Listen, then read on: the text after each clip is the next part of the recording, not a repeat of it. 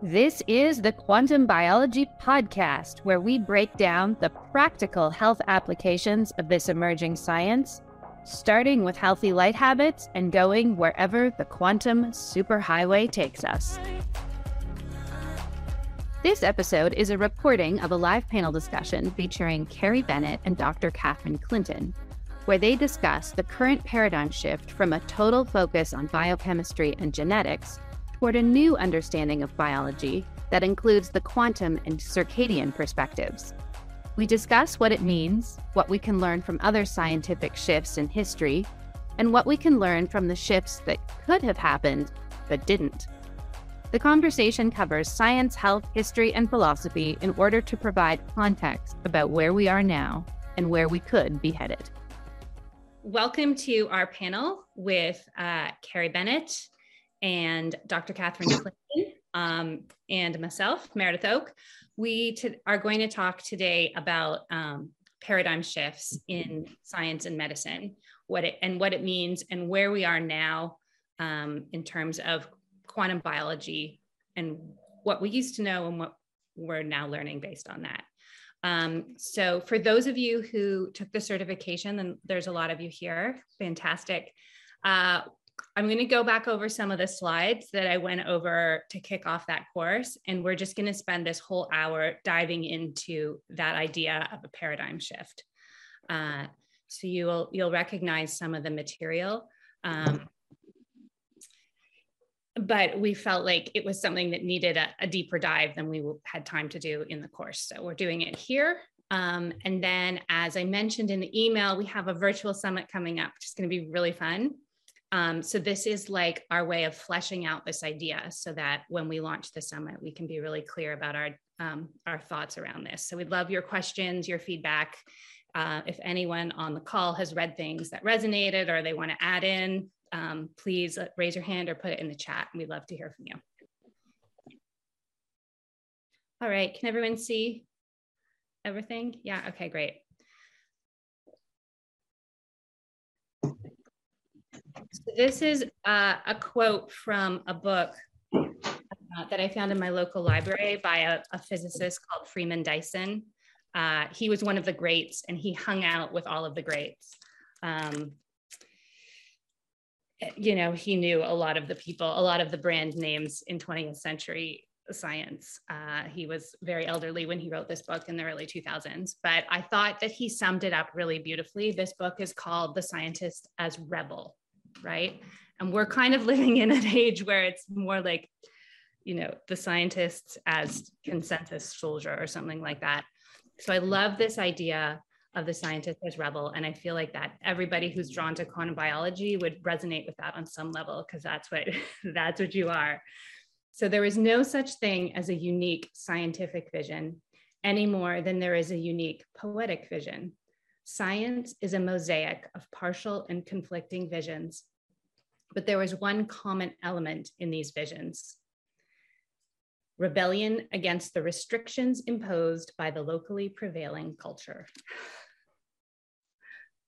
Uh, so we are doing this call and um, part of this community and doing the upcoming summit um, as a way to build energy in, for the rebellion.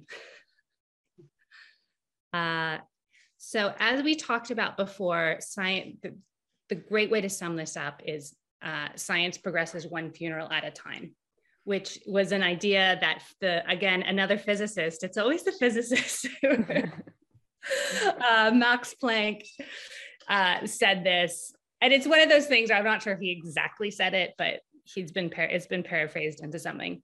Science progresses one funeral at a time. Uh, the idea being that science doesn't change because we learn new things. Science changes when the people who believed all the old things die. Um, and uh, sorry, I was gonna.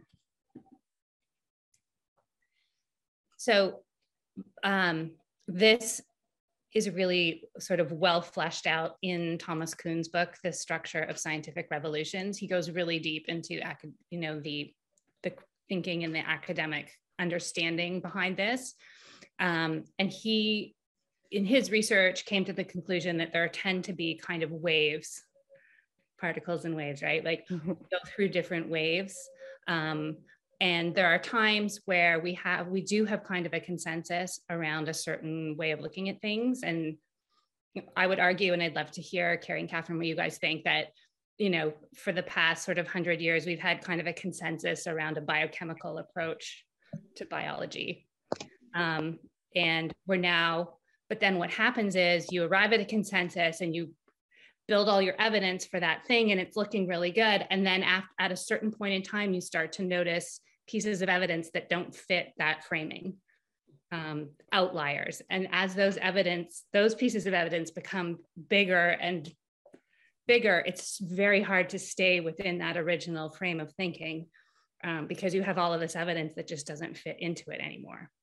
So then you need so and that is when you start to shift over into a new paradigm.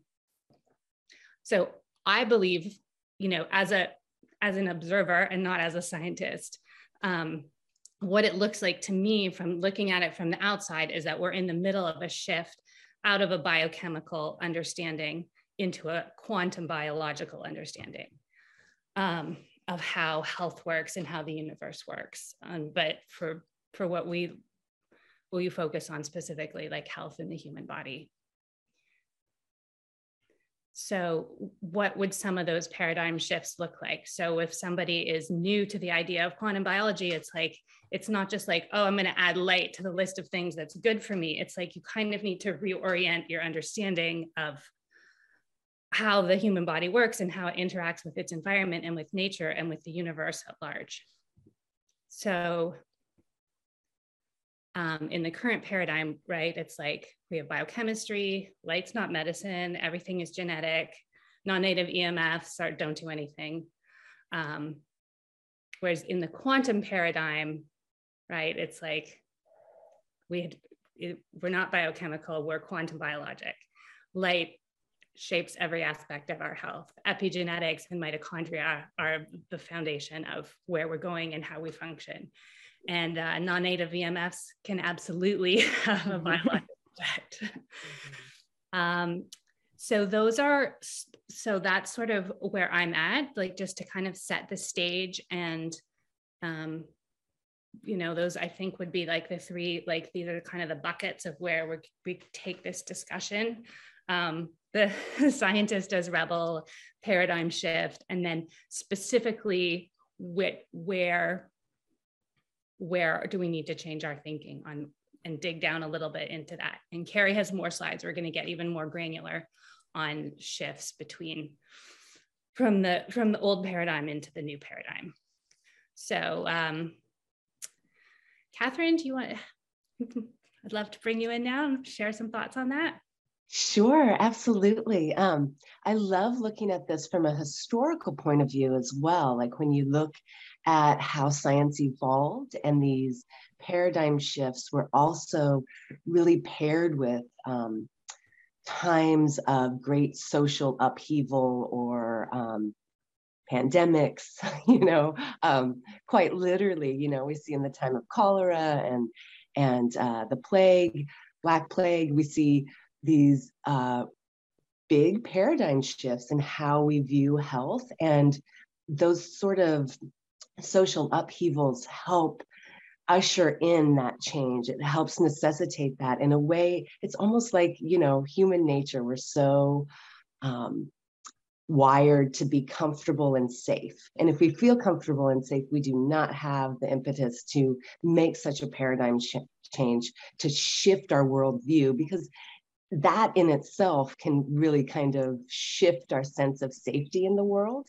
So I think it's um, also important to note that historically, these paradigm shifts have been paired at the same time as these big um, social upheavals, which we are in now. So I think it's a, a wonderful time. And I see that happening uh, in medicine and science that quantum biology is no longer this uh, thing that we roll our eyes and say you you woo woo woo doctor you know um, uh, we've got that coming to the forefront so i think it's interesting to see in a historical um, perspective, you know, when we're looking at Newtonian physics, when that really came into play, um, there was this massive upheaval. And in England, they had been through uh, years and years of civil war at the time, you know, but before um, we left the paradigm of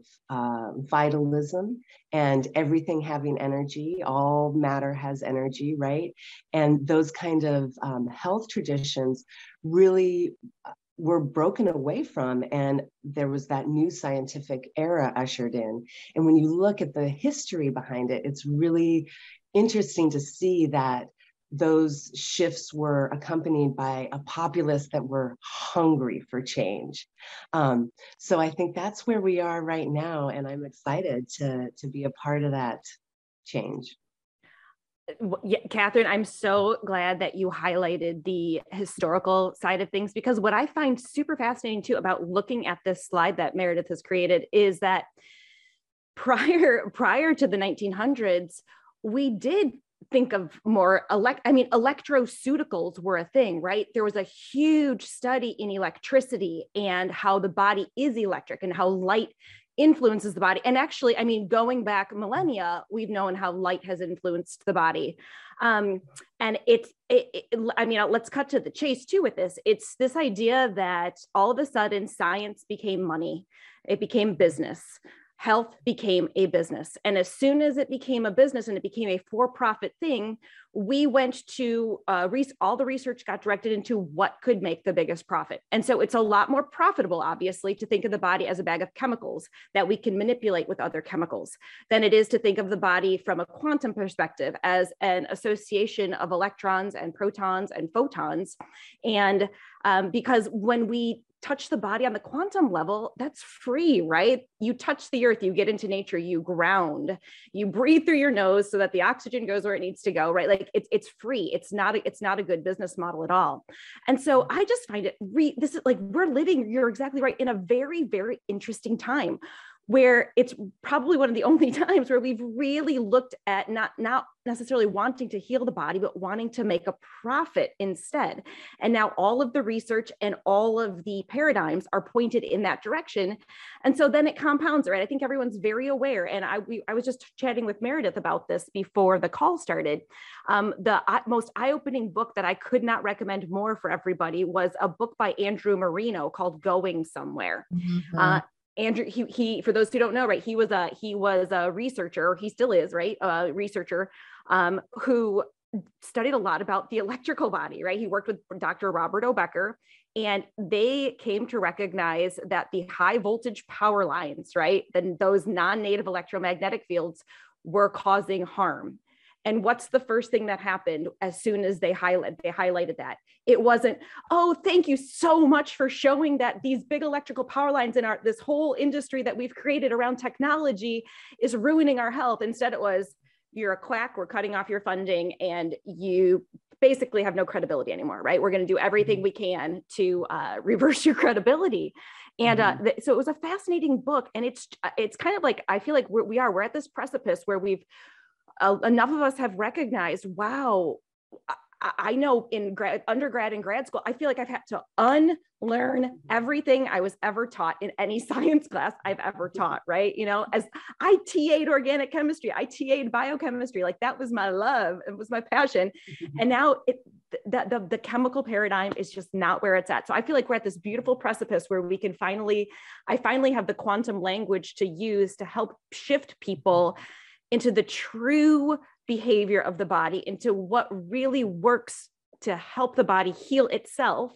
Um, and yeah, I mean, this is just such a cool time to be to be a part of this. I feel like we're really, really ready to make that shift.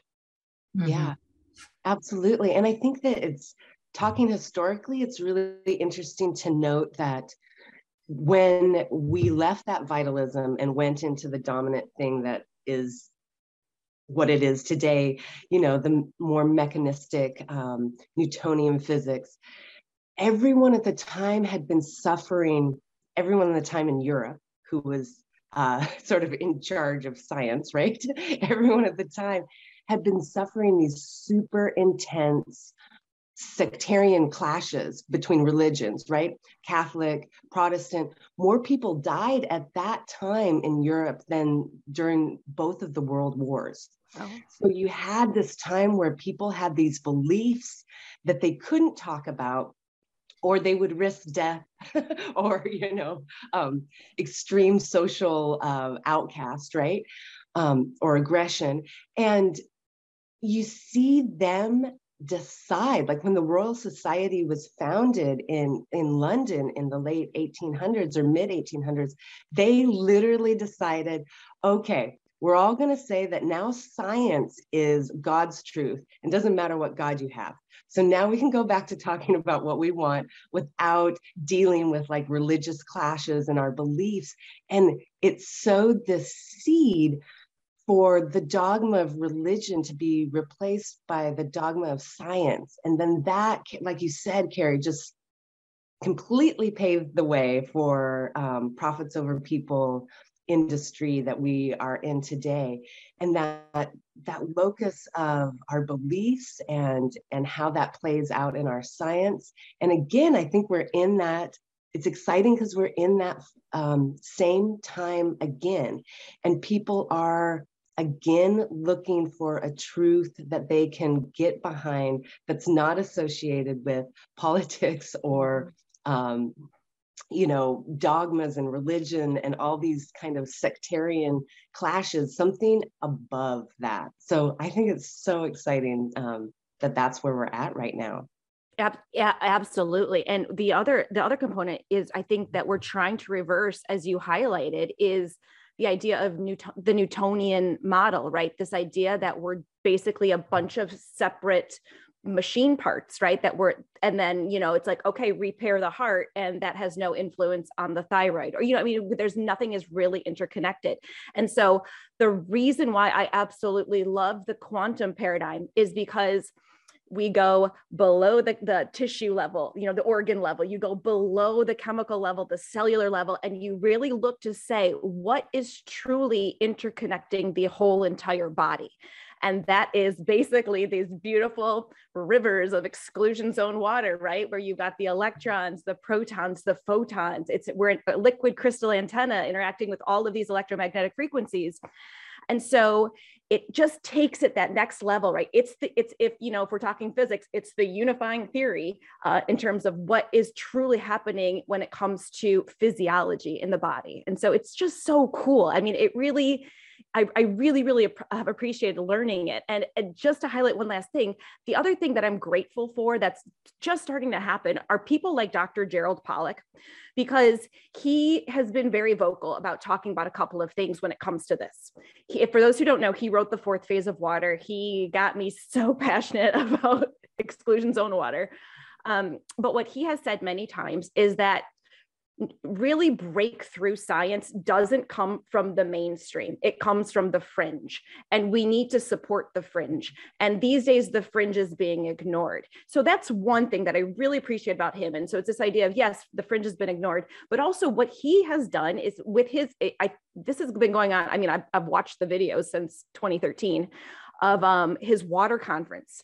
His mm-hmm. international water conference it's the water conference of physics chemistry and biology. It's brought multi-disciplines together. And that doesn't typically happen in science. It's like if you're a physicist, you stay in your physicist lane. If you're a chemist, you stay in your chemistry lane. If you're a biologist, you stay in your biology lane. If you're in medicine, you stay in your medicine lane, right?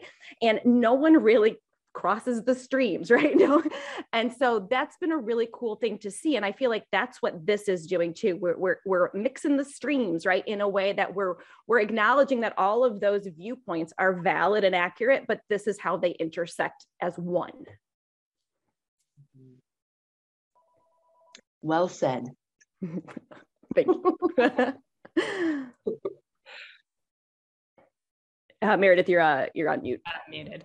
Um, yeah, I, it's it's such an amazing time. And I heard, uh, I think it was like a, a macro investor type guy, um, probably early 2021, and he was he was talking about um, technological adoption, not scientific, but I think it I think his insight applies. And he was saying that like COVID accelerated the adoption of new technology. mm-hmm. by a factor that you only see during a time of war, right? Where people all of a sudden become willing to to change what they've been doing and change what they've been thinking in a way that they're they only ever do, and like you're totally up against the wall. Yeah. Um, so I think, you know, and then Catherine, what you were saying about the the plague and the historical precedent mm-hmm. for moments of huge transition, like we are definitely in one. This whole COVID catastrophe has some silver linings, I think. Mm-hmm. Um, yeah, and then the idea of the the overlapping, you know, and I'm I'm wondering, like, I don't want to spend too much time going looking back, but in terms of how silent science became so siloed, right? Like we have quantum biology, um, you know, because Jim Al-Khalili and John McFadden, I think they were at a conference and they started to chat and like the way they write about it in their book, it was almost like they were like, oh my gosh, like if we can talk to each other, like, do you think we can? Yeah.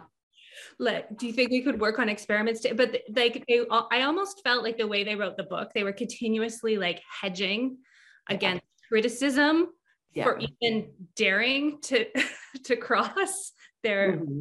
uh, disciplines. I'm just wondering what if you two could talk specifically about the intersection of those two the physics and the biology.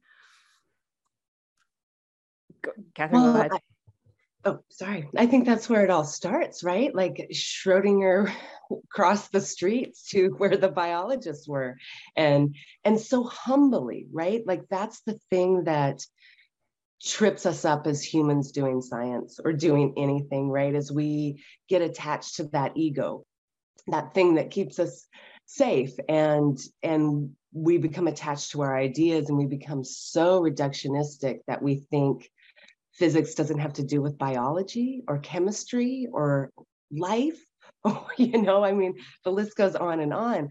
Um, it's just so reductionistic. And and when schrodinger um, wrote well prior to his what is life book that really kind of ushered in that um, quantum biology as as we know it phase um, although it was ignored right? But that was the first time that it was really ushered in was when he decided to go talk to the biologists and and said i don't know what i'm talking about but i think i might be right.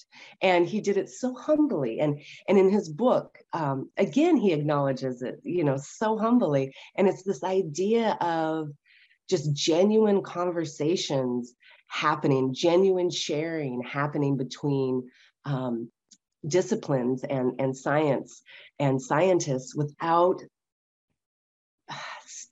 being tied to that box, being tied to that idea. And don't get me wrong, I love my ideas. You know, I do. I get so attached to them like they're little babies.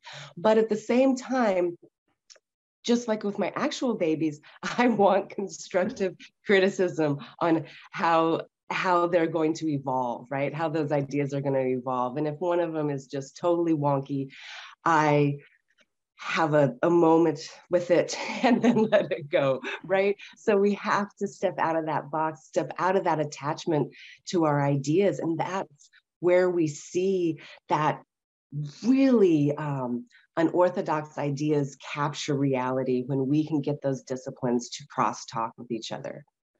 Yeah, you know, I just had this conversation with my mom. My mom, she lets me talk about this without without yawning, so I really appreciate her. But what she, uh, what she, I was telling her is, you know, with this whole the whole COVID paradigm that we're in, you know, and science, right? Science. I need the science.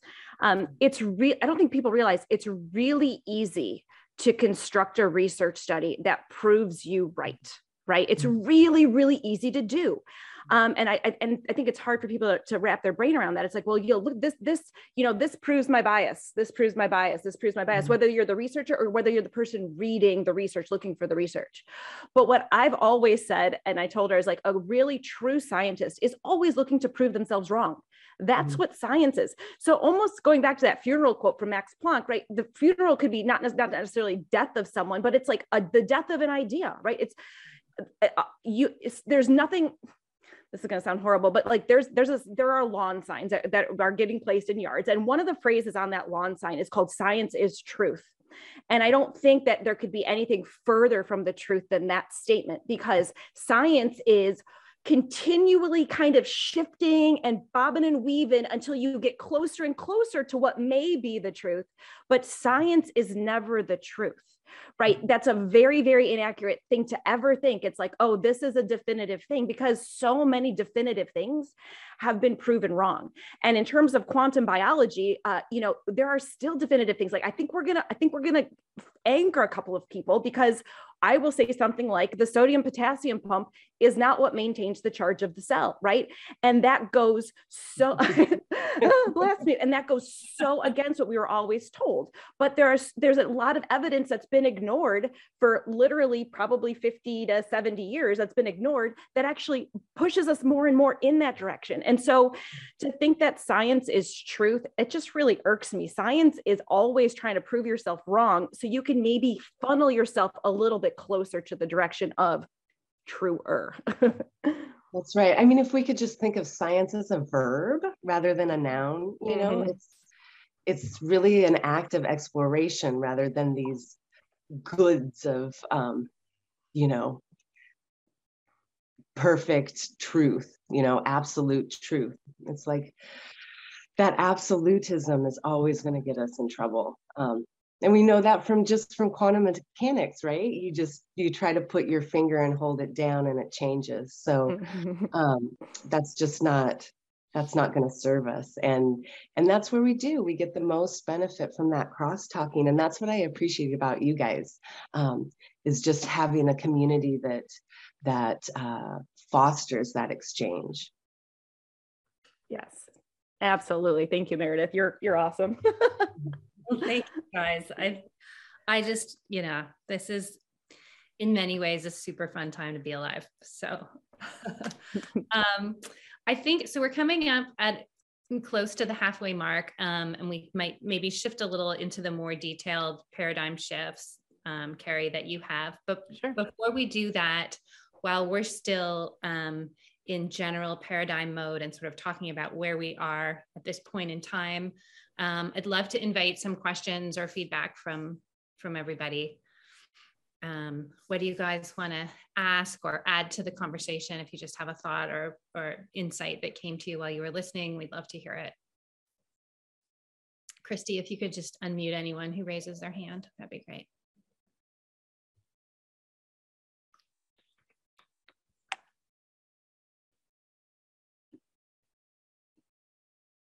Okay, I'm going to pick on somebody if you don't raise a hand. Oh, Lori, Lori raised her hand. Great, okay. You're muted, Lori. Hang on one second, Lori. If there's one phrase I've heard more in the last two years, it's you're on mute. So, you think I'd have the hang of it by now, but um, yeah, I was just thinking of a couple things as we were talking about, as you guys were talking about the science, and sometimes the um, the hugeness of it all is a little overwhelming when you start to think that okay, maybe the science and the research articles aren't the be all end all, and when you realize that light is the most important thing, and it affects your health, you start to extrapolate and say, wait a minute was this science study done under uh, fluorescent light? And you start to go down this road, you're like, holy moly, every study ever done probably means nothing. And it becomes like this huge, big thing. So I was going to ask Carrie or Catherine, um, what was the moment that made, I know you guys have so much training in the old paradigm. What was the thing that made you think there was something more or willing to accept that maybe what you learned wasn't the whole truth. I, know exactly when that happened. And it was when I looked at an electron micrograph of what a cell actually looks like and how jam packed it is and how everything is surrounded by water and when and how that water was never given a value right it was just there and and we had these you know organelles and these molecules that would just kind of swim around and we'd have almost like this idea of random was, i was taught random collision right? Like this molecule bumps into this one and they somehow connect and it just and and then when i recognize that there's a hundred thousand tasks happening in every cell every second i just it just blew it out of the water. It was like there's no way that the what I've been taught, the chemical model of random collision is how we could be operating at, as such beautiful quantum beings and as so complex as we are. Um, that's when I just went back to the drawing board. And then, like you said, I I did the same thing. It was like, wait, every research study has been done under artificial light, or every biochemical or protein study has been done by subtracting out the water and, you know it, it, they don't use the water in it and the water is what gives the protein its shape. The water is what informs the protein you know of basically it's uh, you know what's happening in the environment. And so um, that's really when i was like ah dang it. But i was also excited too because it, it just made so much more sense to me. And it actually uh, as much I've said this in podcasts before, as much as I loved learning, I loved molecular biology, right? I loved learning the pathways. It's like this G coupled protein receptor and dot, dot, dot, dot. Like I loved memorizing that stuff. But um, I, I realized that what we were trying to do with those sorts of pathways was reverse engineer what could be happening at, in the cellular level. And really, when you look at it as funneling of light and funneling of electrons and funneling of protons it's sim- it's simplified everything. And i think that's called occam's razor right? Where it's like the simple answer simple truths are simple truth or simple something along those lines right? And that's mm-hmm. where it was just like this beautiful moment where i was just like oh my gosh. Like as much as i really kind of my nerd brain loved learning that that's not what was happening. And actually this is so simple to think about. And it means that I can now frame my lifestyle as such where, okay, I need to give my body the accurate light because this is what happens. I need to give my body electrons because this is what happens. And so um, by framing my habits and my day from a quantum lens, it's made my choices so much easier. It's not, doesn't feel like willpower or it doesn't feel like, oh, I, I have to go do that. It's like, no, it just make, it really has made my day uh, shift. And, and, and I have seen that with all my clients as well. And, and that, that's when it started for me, when I really recognized that a cell wasn't just a big bag of fluid. did, did you go running screaming from the room when you realized this to tell everyone and share the good news that you had it figured out and then everyone on the planet would be happy because we now know this and then find out that right right. I told my husband i was like i love quantum electrodynamics of conve- condensed phase liquids. And he was just like okay whatever. We're a good pair.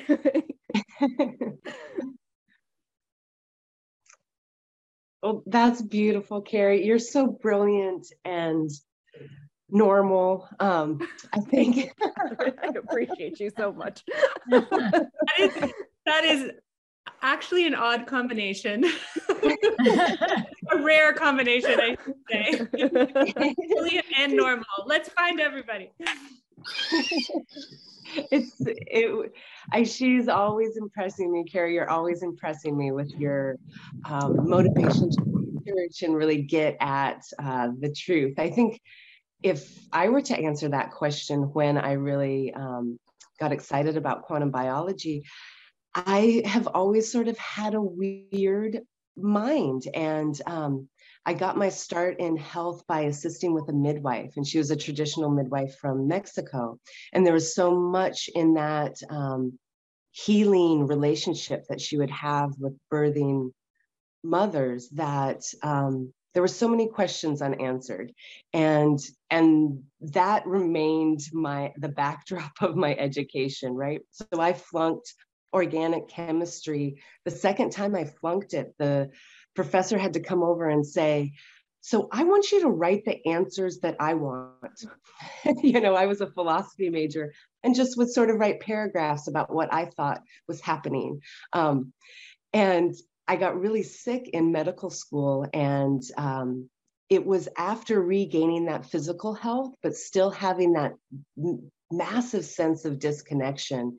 Um, I started researching mitochondria, and that really opened up quantum biology and just a, our true place in the world. Um, and that's when it it sunk, and and I haven't been able to to think about anything else. It's so exciting. So um, that's my abnormal story compared to Carrie's. No, I love it. I love it.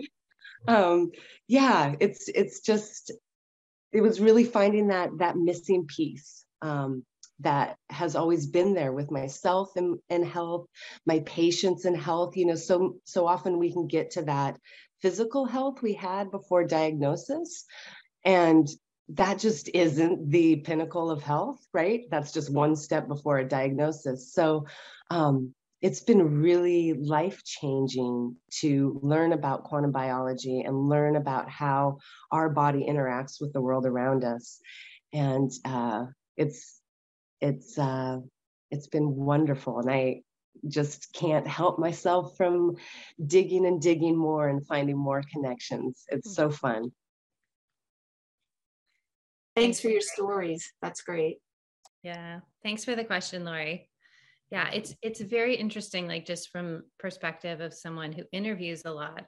It's there's just certain people that have a like a little light bulb or a little mo you know like they just notice things in the world and they can't not go there and there's so many people where that just seems so strange to them like they just have their path and they're on it and like when you do something weird they're like why are you doing that but so I'm I'm curious. Maybe one day a quantum biologist will understand what it is in the outliers who just you know they just can't stay on the straight and narrow. Thank goodness for us. Um, Kelly. Hi everyone. Hey Kelly. So I have spent the morning diving into the double slit experiment. and um, of course you have. right. Of course. Yeah. Right. Sure. I mean, who who didn't? Right. uh, I was lucky enough that you know after learning about this and and sort of having my head split open and my 20 year old son who's studying bioengineering came downstairs and I said to him, Do you know about this? And he was like, Yeah, of course. And he just sort of rattled off the whole thing. And he's like, Yeah, sure. It's, you know, it's this and that. And I was like, He just knows everything. How come I didn't know this? um, but my, so this has led me to start to think more deeply about light. And so if we know from that, from the double slit, sorry, that um, Light changes its behavior when it's observed. What does that mean? Does, does that mean that what we know is, is not what's actually happening? I mean, like, what, what do we do with that? Holy cow, we could spend three hours on that one alone right there, Kelly. right? I think we should. yeah. I mean, to, to me, what that, what, what, what that, what that kind of led me to that recognition, that understanding is that light is a wave it, mm-hmm. until it's observed. And a wave has infinite potential and infinite possibilities and is basically everywhere at once. If you think of it, it's, it's pretty, it's pretty wild to wrap your brain around it, but it's your then thought. It's your observation that sculpts the wave into your reality. And so that's that's that's that concept of like you create your own reality. It has everything to do with this this sea of infinite potential these photons that are emanating from our bodies but also around us.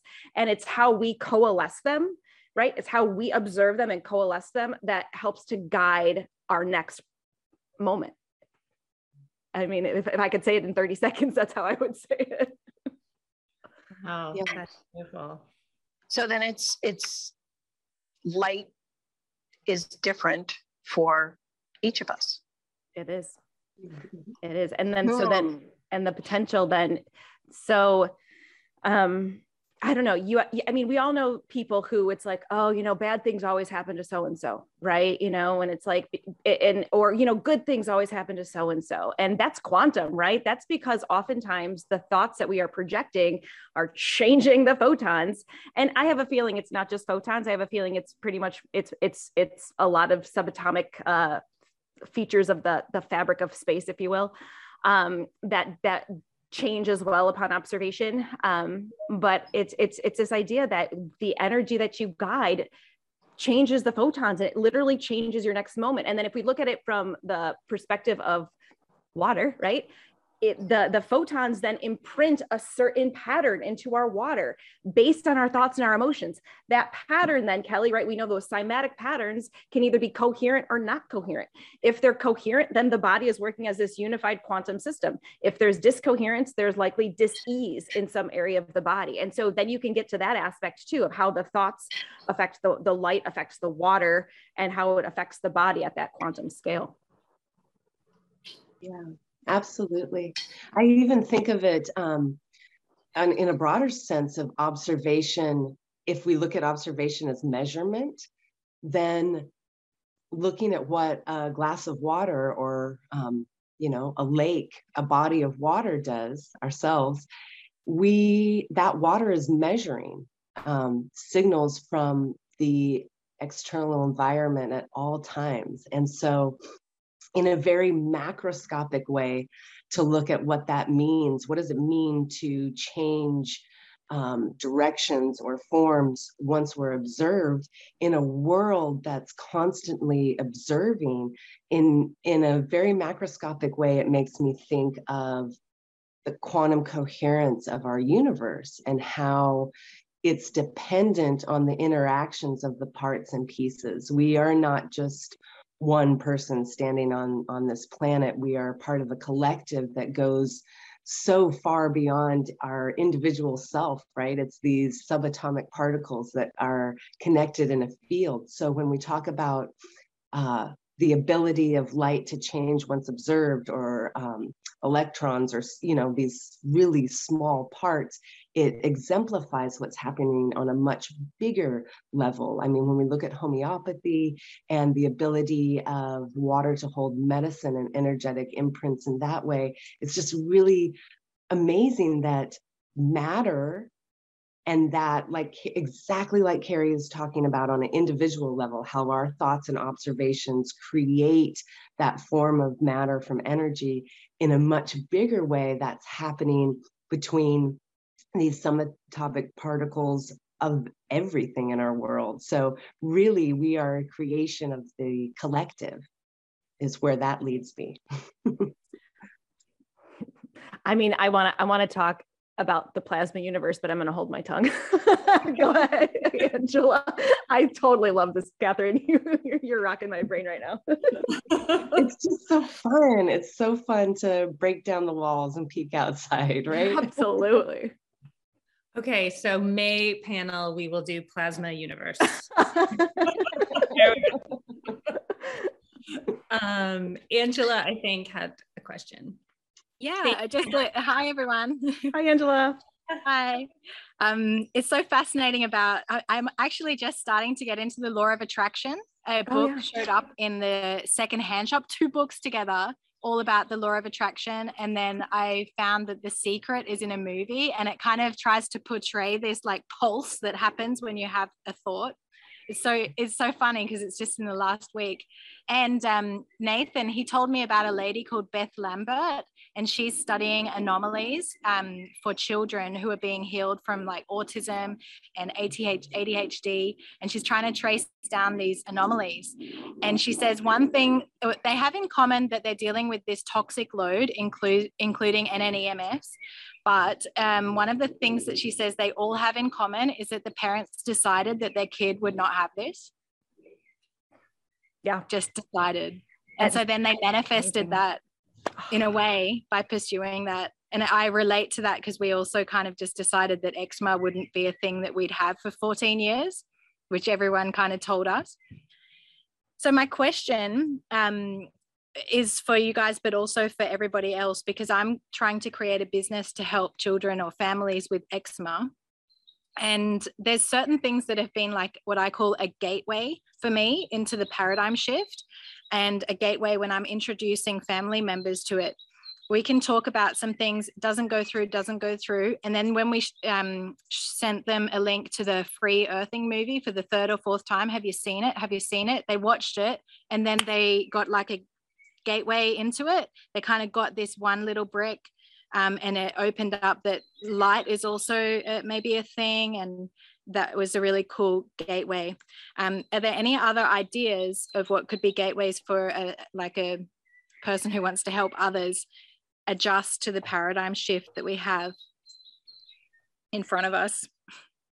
Angela, that's a great question. I would invite everyone to put in the chat what their gateway book mm. podcast or even movie. Idea. Like it could be saying yeah. that oh, have you ever thought that the moon is the only source of light at night and that the phone that you're holding is kind of like the sun? Or you know it might be some analogy or wake up call yeah catherine we say, we say, yeah. Uh, catherine and i did a live a couple weeks ago and she was she i'd love for you to, to hear her answer because she talks about meeting her patients where they're at right? It's this idea of you can't you can't force right? And so catherine what do you uh, what are your thoughts on that yeah absolutely um my thoughts are the same as they were a couple weeks ago is that uh you know especially when dealing with people um, who are ill physically unwell, there is a barrier to hearing and accepting things, right? Um, because you are ill and in a way you're guarding, right? Uh, the patients that come to see me, I deal with a lot of GI stuff and autoimmune stuff.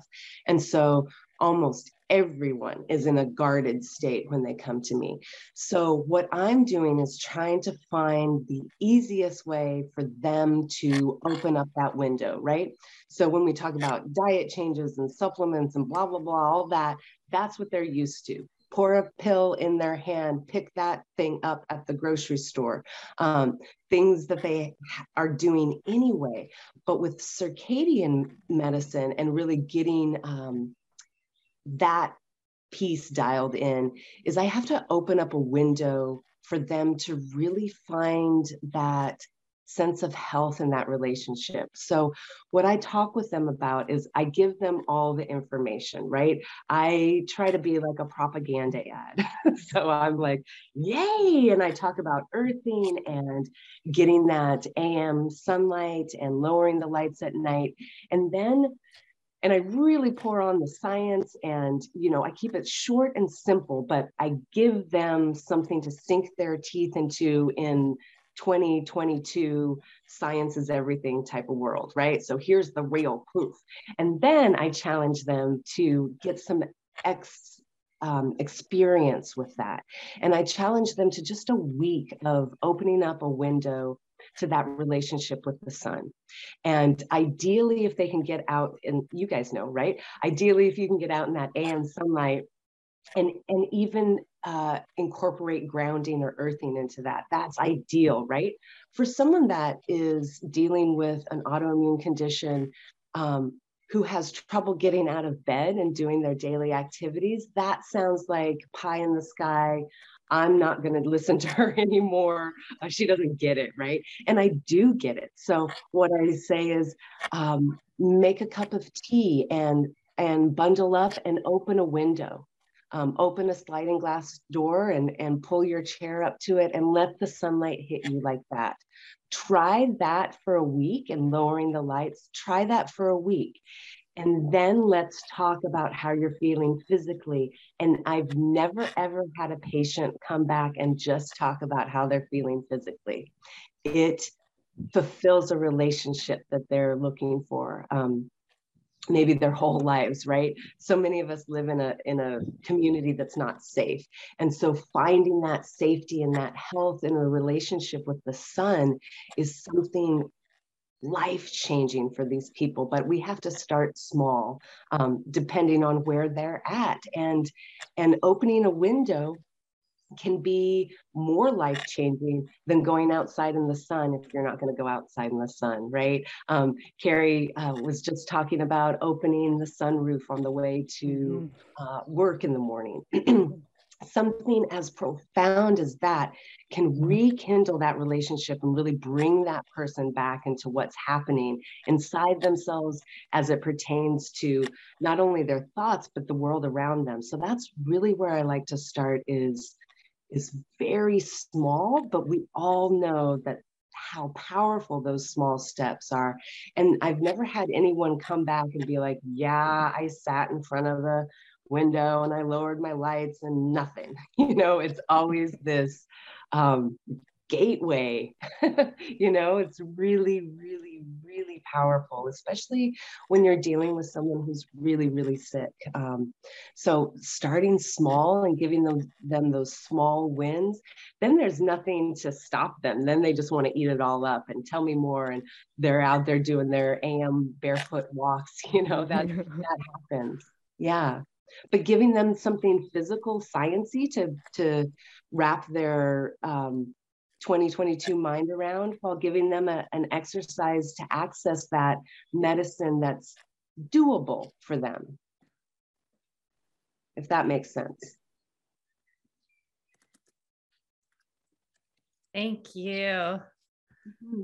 yeah that makes makes so much sense i still remember um you know, it takes a while to sink in. I've been watching so many videos about all of this and reading about it and doing this stuff. And I was like, I'm going to book a consult with Dr. Kruse.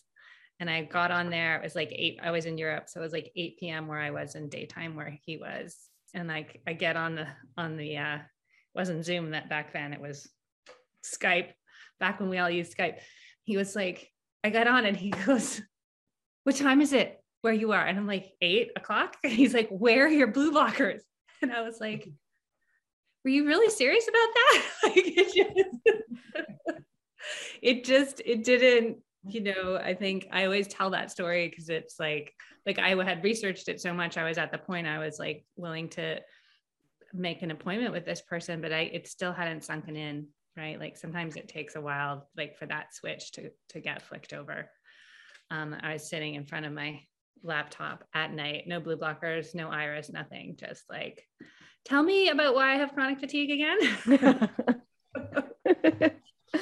um, okay, I just want to do a quick time check. We are almost at an hour. Um, Carrie, Catherine, you guys okay to go for like another 15 minutes? I have a 115, but yeah, I'm fine. Absolutely. Okay, so we'll try do 10 minutes. So Carrie, why don't you pull maybe pull up your slides? Just take us in through them. Um, sure. And then this has been delightful, and we will do it again, Carrie and Catherine, if you guys are amenable to that. So, um, sure. All right. So, yeah, go ahead. So, so some of you can probably recognize these if you've taken the course uh, before, um, but these are just some key paradigm shifts that I think need to happen more specifically to quantum biology, right? And so, like, there's this current paradigm that we know that water comes in three phases it's a liquid, a solid, or a gas. And in the quantum paradigm, water exists inside of us as the majority of it is in that special fourth phase that exclusion zone water that i'm just so passionate about. Uh, and it, that's a really powerful shift to have happen because once you recognize the prop the beautiful properties of that water it makes so much sense why we do why we recommend the quantum things we recommend so this was my big aha, right? That I alluded to when Lori asked the question. It's like the current paradigm said that the water in the body or the cell is just there, right? It's inert. We can exclude it from, you know, uh, uh, uh, you know, uh, AI simulations when it comes to protein folding. We can exclude exclude it from biochemistry because it just doesn't really do much. But what we really actually recognize is that water is foundational. And what I have found super fascinating about um, reading research around water, especially the quantum electrodynamics of water, is that all of these researchers they didn't they they've loved water for a long time for example Albert Szent-Györgyi who was a uh, you know nobel prize winning um, i want to say he was a chem- chemistry right for uh, for vitamin c but what he uh, did and so many other researchers did is that once they got tenure once they got fame they flipped their research to water. And that made me just pause and say wait a second i kind of thought we knew everything we need we needed to know about water but the fact that all of these bigwigs are now flipping their research to water um, well, we now know it's because it plays such a foundational role in energy and communication. And they were just beginning to put those pieces together. And now we've got this beautiful, beautiful body uh, of, of evidence, right? If, as if we need evidence, but we've got this beautiful body of evidence that really shows the amazing things that water can do inside of our bodies. So the old the old paradigm, right? Just drink a lot of water. it doesn't matter. You don't got to filter it. There's no toxins in your municipal water system. You just got to pee clear, right? Just drink a bunch of water.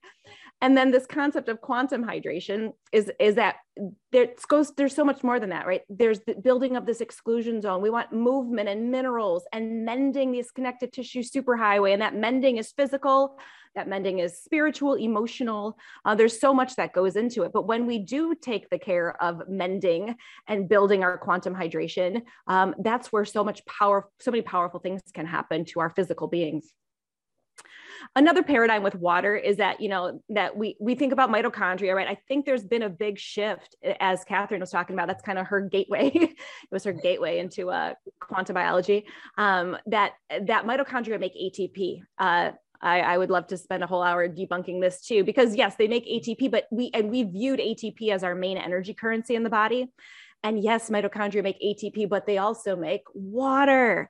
And so, actually, when we recognize that exclusion zone water is this charge separated battery that's everywhere, and we only store about 15 seconds of worth of ATP at the cellular level, why would nature have said ATP was our main currency? Our main source of, of, of, energy is, is this exclusion zone water. And so these are some really amazing paradigm shifts with water that are starting to happen.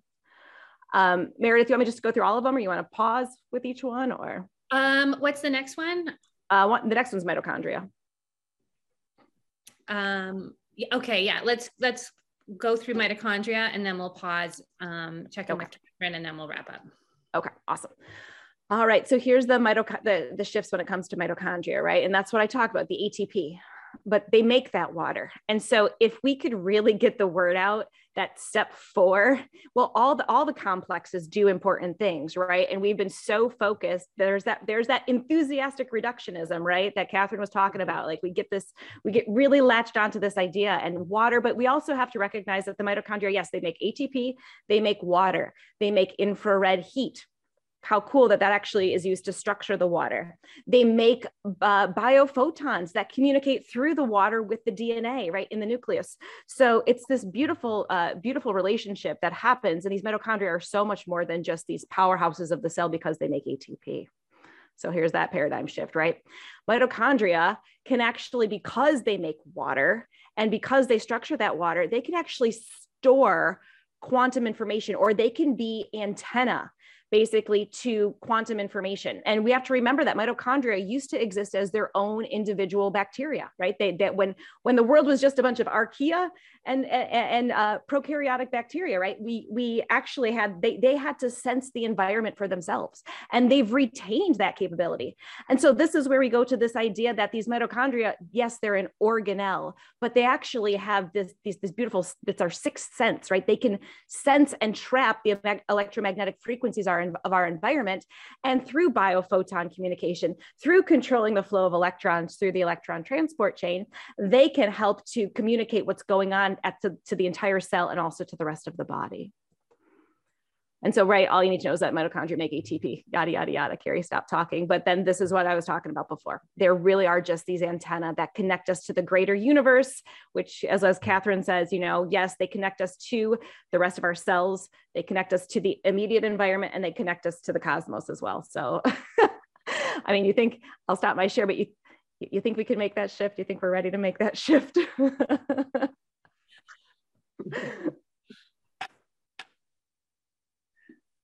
Thank you, Carrie. That is like a brilliantly simple breakdown of the, the paradigm shifts that we're going through like on a more on a more detailed level when you talk about shifting from biochemical to quantum biologic um, catherine what are your thoughts i'm ready to shift um, i think that that that shift absolutely needs to happen and you know, I was talking with um, someone the other day who is a quantum physicist and open to quantum biology, but the way he speaks about it is so Newtonian. I mean, he's talking about how we evolved, um, and and quantum biology is a is a, a byproduct of that, as if the world wasn't revolving around these mechanisms to begin with. You know, it's so interesting to see how we get stuck in these boxes, right? So I think that um, it's starting to unravel. And I think that we are making that paradigm shift bit by bit by bit. And we're finally at a point where a naturopathic physician can talk to a quantum physicist who's open uh, to um, quantum biology and kind of you know we can hold hands and we can have this dialogue with a foot in both worlds right because i think what's so scary about paradigm shifts is the complete breaking away. And it doesn't have to be. I mean we know that newtonian physics works um, in some level right? If i drop a ball it will drop. And if it hits the floor and it's bouncy it will bounce right? We have these laws that affect the the the macroscopic laws of motion and whatnot that still apply. We just need to overlay this new paradigm in which they're working, right? In which they're not the king and everything. They're part of the, the picture. So that's the piece I get excited about is being able to talk to someone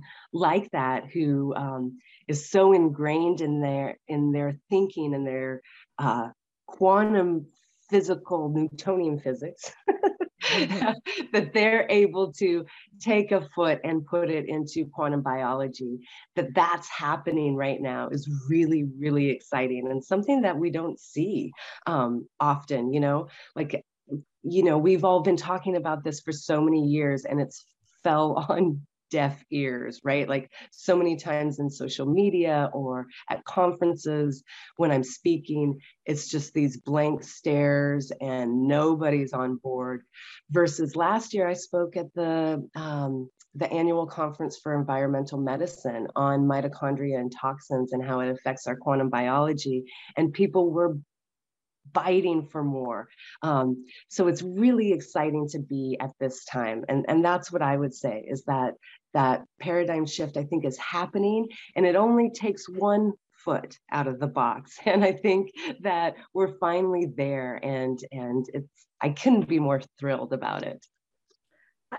yes and what i think is just just as cool as what you're saying with that with that conversation with a, a quantum physicist is this idea that there is like I think all of us are self-taught, right? Like I didn't go to quantum biology PhD school, right? Like there there is no set curriculum. We're all self-taught and that makes it that much easier to talk to different people. Like, you know, I know in the in the course uh, that that Meredith has hosted, there's been what mate, a dentist there's been doctors there's been people with no scientific background there's there's therapists there's massage therapists. It's everyone from coming from a different perspective. So i think the coolest part about this is that we're not just going to be trying to convince you know quantum biologists that mm-hmm. it ha- that this is what's happening right? We're actually spreading it out into all of these different industries. And that's where it's really going to make the biggest impact because we're not just a guru who's, you know, saying, I know everything, you know, you have to come to me. It's like, no, you know it and you know it and you know it and you know it and we all know it. And it's not my knowledge, it's all of our knowledge now at whatever level you have of it to share it. And now we have so many people from so many different walks of life that are willing and able to do that. And it's just so amazing to think about. It really is. And we're at a perfect time with technology right? We're just a few years away from a commercial quantum computer and that's that's where the conversation went. I was like so we can use that for technology but talking about it with biology you know and he was like oh. Like, yes yes we need to step out of the box it is a, a, theory of the way the world works, which applies to not only our fancy quantum computers, but also our biology, right? It's just really exciting to be able to step out of those boxes with people. Absolutely. Yeah, that's so true. And because from a quantum perspective, like there's nothing that is not touched by it. Mm-hmm. So no matter what you do, who yeah. you are, what your educational background is, there is a way into this for you. Yeah. Absolutely. Love. Love. Thank you both so so so very much. Um, this was uh, deeply delightful. I really appreciate you lending your your expertise and coming together for these conversations. And I think um, and I would love to do it again. We can I feel like we just got warmed up. keep going. So um, thank you both so much. Oh, thank you for this opportunity. I, I love this stuff. so thank you. Thank you. So much fun chatting with you all. Yep. Likewise. So fun talking and so fun finding um, quantum biology community. Mm-hmm. Uh, you guys are amazing. Thank you. Thanks. This has been the Quantum Biology Collective podcast. To find a practitioner who practices from this point of view, visit our directory at quantumbiologycollective.org. If you are a practitioner, definitely take a look at the Applied Quantum Biology certification, a six week study of the science of the new human health paradigm and its practical application with your patients and clients. We also love to feature graduates of the program on this very podcast. Until next time, the QBC.